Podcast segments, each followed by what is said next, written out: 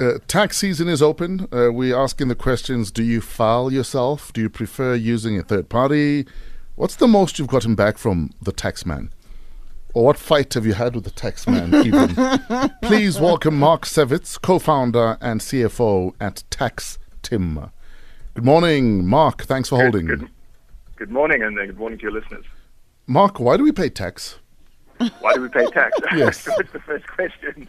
Um, it's just a part, it's a part of the money that we earn that we cut- that we give back, I guess, to, to government to, to pay for the goods and services that they provide to us. Yes. Streets and and uh, social welfare and medicine and and all those all those things that keep a country running. Um, yeah, so it's an important part of, of, of daily life. Who is this Tim? What is Tax Tim? so TaxTim is a digital tax practitioner. So you come online and you answer a few questions, and then TaxTim takes care of everything else. So you're having actually a chat with Tim, uh, who's a clever little uh, little little face, and just asking a few questions, just having a chat like like you and I are doing now. yes. Uh, in fact, Mpo earlier on uh, confessed that she uses Tax Tim. Yeah, I Oh, do awesome. use Tax Tim. I, I hope it's a good thing. How, how did you find Tim? Um, I actually found Tim via Google. Yeah. Yeah, Google said. What did you What did you Google? Oh, flip! I'm in trouble. No, I, I wanted a tax practitioner that I can use, and more often than not, I, I'm I'm very digital, so it, it worked for Yeah. me. That's what we try and do: is be digital and be a practitioner, and let you do it uh, yourself at the same time, all in one. Mark, there's so many questions to ask you about tax. Uh, we're probably going to have to have a part two of this conversation. But but, but, but for instance, you, you, you always hear people talking about traveling allowance and keeping a logbook. Uh, talk us through those, for instance. So, so that's so important. So, a lot of times employers will give a travel allowance to, to, to employees, allowing them to go to business meetings or anything related to their work. Um, and the only way to prove that to SARS is to, is to keep a logbook. So, eh, the beginning of the tax year, which is 1 March, and the end of the tax year, which is the end of February, you need to keep um, records of what the, the total kilometers on your car was Yes. were, and then and then every time you travel to work, uh, sorry, not to work, for work, you need to keep a record of that. So where do you travel? Why do you travel? And the distance that you traveled as well, because it's the only way that SARS can, can actually make sure that, that you're actually claiming the right deduction. Um, taxpayers do not pay tax on, on business travel, so so that's why it gets done. It's, so it's, it's extremely important to keep good records. And, and I think also the beauty of technology nowadays, there's apps that can travel log for you. Yeah. it, it makes a huge difference. Uh, the old days, people were writing out everything, taking out a book, uh, you know, every, taking forever during the day, and a lot of people just didn't do it. Yes. Um, but now, as you say, with the beauty of technology, it's, it's very, very simple, even to link it up to, to the car's GPS. Uh, Tim, I've got a two pronged question. The first one being if um, you are not techno savvy, because one thing Mpo said is that she's very technical. That's why she went and started using uh, um, your service. If you're not a techno savvy person, how easy is it to navigate through that app? And secondly, um, I wanted to find out from you, uh, as freelancers, we have a difficult time with the tax man. Yeah. How how important is it to register yourself as a business if you're a freelancer and then get paid like that? The taxman doesn't So- play that. so, so the, fir- the first part is we, we try to make it relatively simple and, and easy for anyone to use. So we we were just dealing with a taxpayer yesterday who was in his 80s and was able to get through. So it, it should be as simple as just a chat. Um, so when you're going online and, and like with any other online service, um, where you're just having answering a few questions, yes and no. So we're taking out all the tax terminology, and I think mm. that's where we try and make it easy, no matter how techno savvy you are or not. So it's Yeah. devi- designed by developers and tax practitioners, but it's it's built in a way that it's specifically for individuals who have no idea about tax at all. So Yeah. that's always our aim, and we, we change every day to make it to make it easy. Um, for, for freelancers, to register a business versus doing it in your own name, it depends on how much income you earn, how many um, clients you have. So there's a lot of admin in running an actual company registered, an actual registered company versus doing it in your own name. Either way, you're going to have to keep separate records, either for the company, for yourself, a separate bank account, and SARS will probably audit all the time because they need to find a way, all those expenses that either the company or, or an individual will deduct, um, they need to keep record, they need to understand the records of those. But in a lot of cases, if you've been a freelancer for years and years, SARS may not audit eventually because they see that your income has been the same, uh, the same route, it's come from the same route every year. Um, so it does make it a bit, a bit better, but, uh, but it's not the best when it comes to dealing with SARS. It does require a lot more admin, unfortunately. We're hanging out with Mark Sevitz, uh, co founder and CFO of Tax Tim. This is Metro FM. Now, Tim, given how much work you do for other people, what's the one mistake we constantly repeat when submitting our returns? So a lot of a lot of taxpayers, um, I guess, it, they, they, there are medical expenses that you're allowed to claim, um, and in a lot of cases, it can only be, you know, if a doctor prescribed it, or if it's medicine from a doctor, or if it's something that you've gone into the hospital and you paid for yourself. But what a lot of people, unfortunately, do is try and, and try and enter in um, um, uh, medicine to get them over the counter, or, or, or things that, that what SARS don't consider qualifying medical expenditure. So it must be prescribed by a doctor and then they submit the tax return, and then SARS audits them because there's this big extra amount, Yes. and they're not sure what what documents to provide. So so that often happens a lot, as well as a lot of people confuse a retirement annuity fund um, with a provident fund or a pension fund, which are which are generally paid for by yourself and by your employer. So that gets you entered a lot. And the, the problem is, is if there's a mistake on the tax return, then you definitely get audited. And you mm. know, it's again just an admin nightmare to go through that. Everything will work out fine. It just takes a lot of time. And submitting tax returns is very stressful for, for most taxpayers. It, it's just an admin nightmare. 659, uh, we will take more of your questions for Mark Sevitz um, after the news at 7. We're talking about you and Mr. Taxman. What are your questions? That is your morning glory for this morning on Metro FM. Uh, Martin PK, Pastor PK with Superman.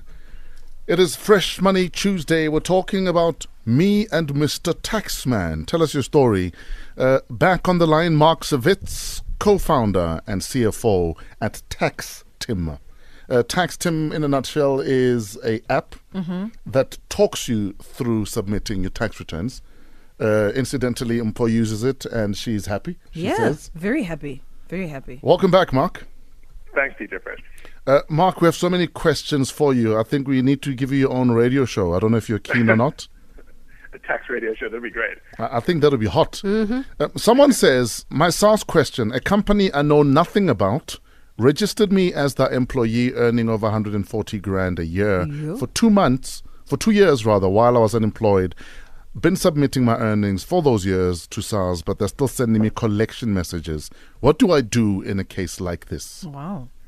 That's uh, yeah, I mean that's terrible. And um, so so first thing to obviously is to go to SARS and provide an affidavit is always good. Go to the police station, swear an affidavit, take that to SARS and say that you know that the taxpayer has, has no relation to the company. They don't earn any of that income, um, and and report that company to SARS. So there, there are mechanisms for that, but that's absolutely terrible. I mean, Yes. that's, that's a huge case of fraud, and that, that company can get into a lot of trouble with SARS and you know potentially the law.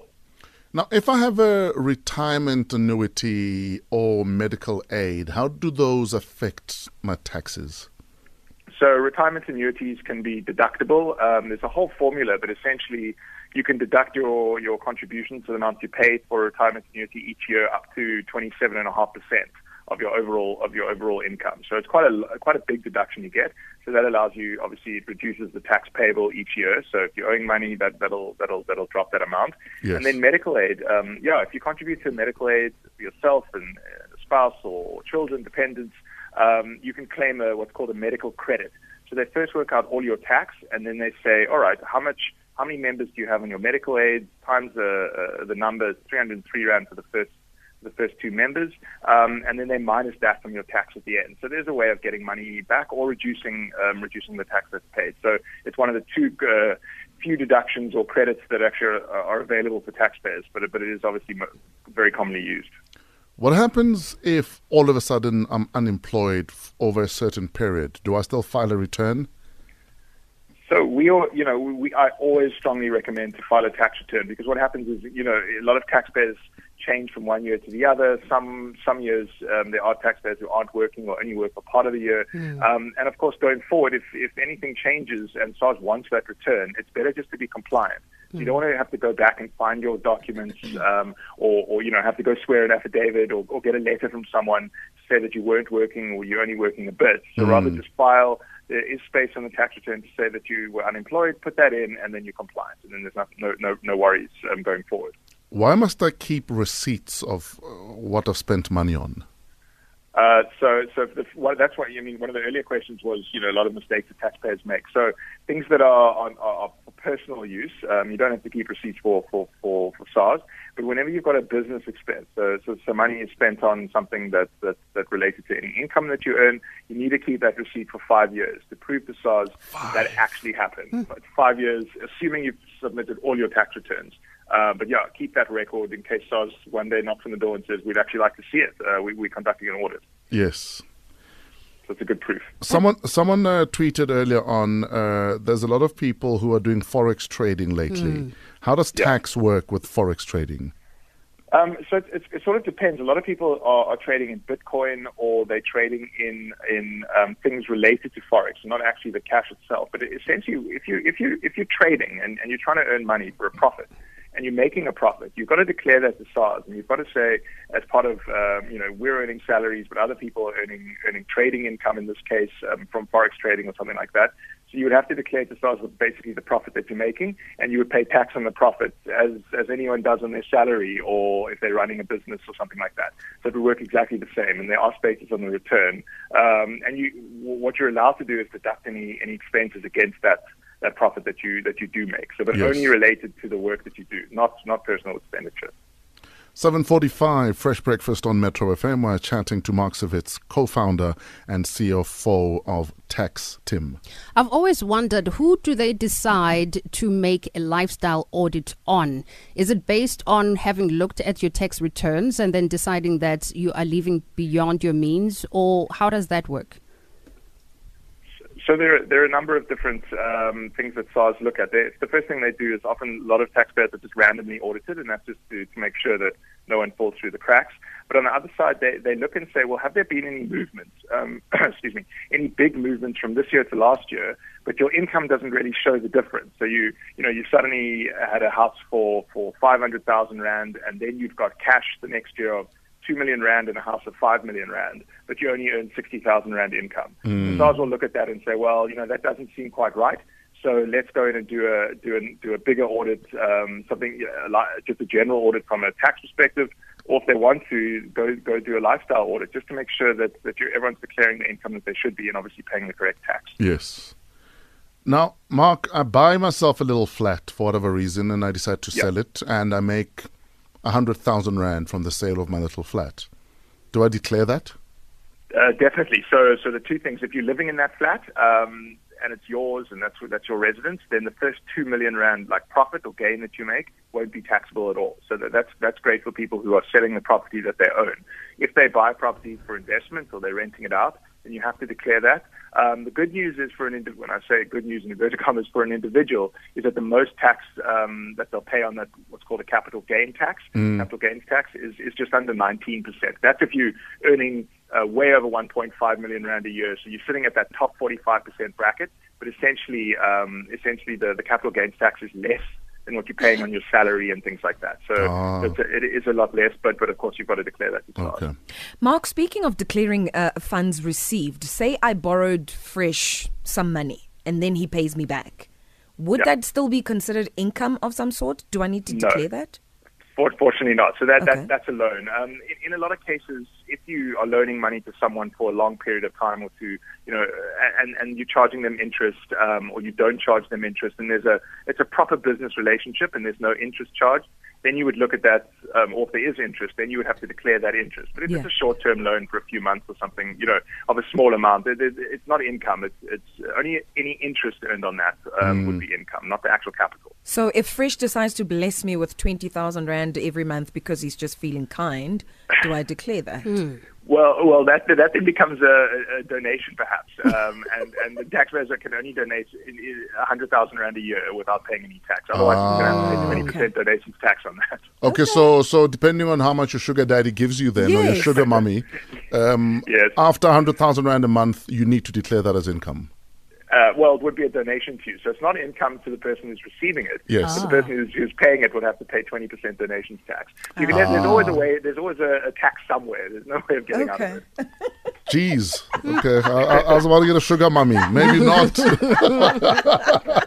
Mark, we're told Not very th- sweet though. the the tax season has been cut short. What does that mean? Yes. So, so normally um, taxpayers who aren't provisional taxpayers, so those are those are people who are just earning a salary and not earning extra money from something else. They've usually had uh, from 1 July to the last Friday in November. So SARS have brought that forward to the end of October. So it's only um, four months to file a tax return, which is which is plenty of time, really. Hopefully, Yes. um, and it just means that that um, that yeah that there's less time.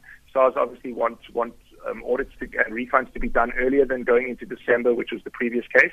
Um, and so and so they brought it forward to, to try and encourage taxpayers to do it earlier so that everything gets sorted. So there's no no hanging over to Christmas and to New Year's, and people Yes. can get their refunds quicker. Okay. You mentioned uh, provisional tax. What is that? So uh, provisional tax, obviously, SARS uh, want to get their money in before rather than later. So if you are, I mean, renting out a property or you earn you earn money from running your own side business as a freelancer, perhaps, um, and you're not only salaried, then what you do is is you register as a provisional taxpayer, and you've unfortunately got to submit two more tax returns each year. So one in August and then another one in February, and it's and it's estimating your income going forward. So like kind of looking into the next year, and then you work out how much tax you would pay for the whole year, and then at each point you would just divide it by two, and then you pay that tax up front. So instead Yes. of a, a salary person getting it deducted each month, this is a way for SARS to get the tax in earlier through those two different returns. From what amount per year do I start being taxable? So if you're under 65, so the current year which we're dealing with now, so everyone filing their tax returns for 2018, Yes. it's uh, 75,750 rand. So any any income earned over that amount um, is taxable. Okay, so anything that's incoming that's above that is taxable.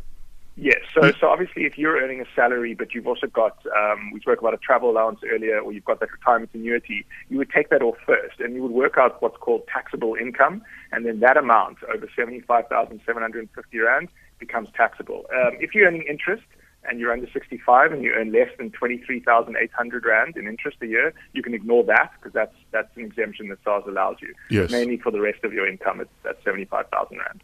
Hmm. Pa- Palisa asks, what about international network marketing companies that pay us in dollars?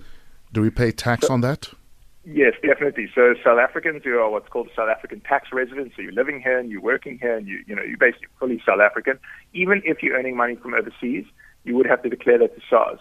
If you pay tax, so a lot of other countries will withhold tax and keep it keep it back before they give you before they pay you you know what what you've earned.